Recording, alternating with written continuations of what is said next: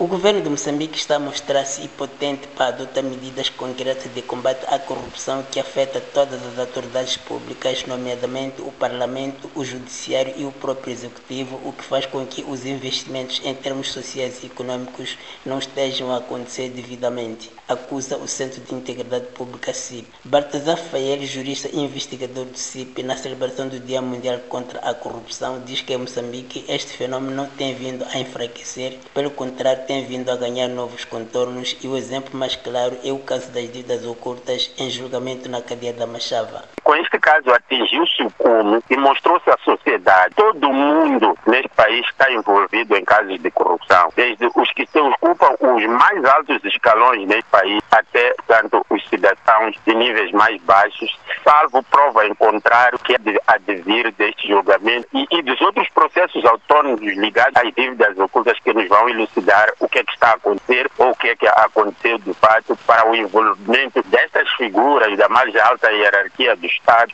nestes casos de corrupção. Aquele jurista reiterou que a corrupção em Moçambique está a ganhar contornos bastante alarmantes a todos os níveis. E isto contribui claramente para que os investimentos em termos sociais, em termos econômicos na população moçambicana não estejam a acontecer como deve. Para Baltazar Fael, a luta contra a corrupção no país não avança por falta de seriedade das autoridades públicas moçambicanas, nomeadamente o governo, o parlamento e o judiciário. Em todos estes setores, sem exceção, a corrupção está lá. A pergunta que sempre se faz é como combater a corrupção com corruptos que dizem ter poder para combater essa mesma corrupção e que, de fato, na prática, eles contribuem para que este mal se agudize na nossa sociedade. E Moçambique tem uma estratégia de combate à corrupção? Em Moçambique não existe nenhuma estratégia de corrupção, o que quer dizer que nem o governo, nem a sociedade civil, nem o parlamento, nem o judiciário tem meios concretos para combater a corrupção neste país. Cada um faz aquilo que pode fazer ao nível da sua área com os problemas que essa mesma área tem.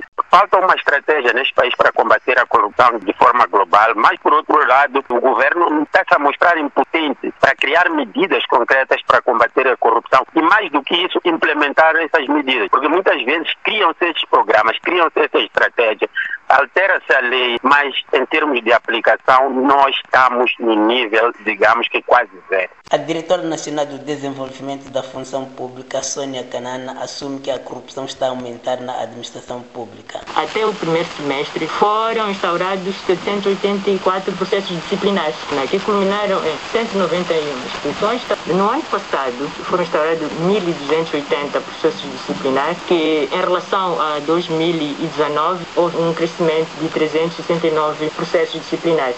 E para este ano há tendência de aumento de casos de corrupção. De Maputo para a Voz da América, Ramos Miguel.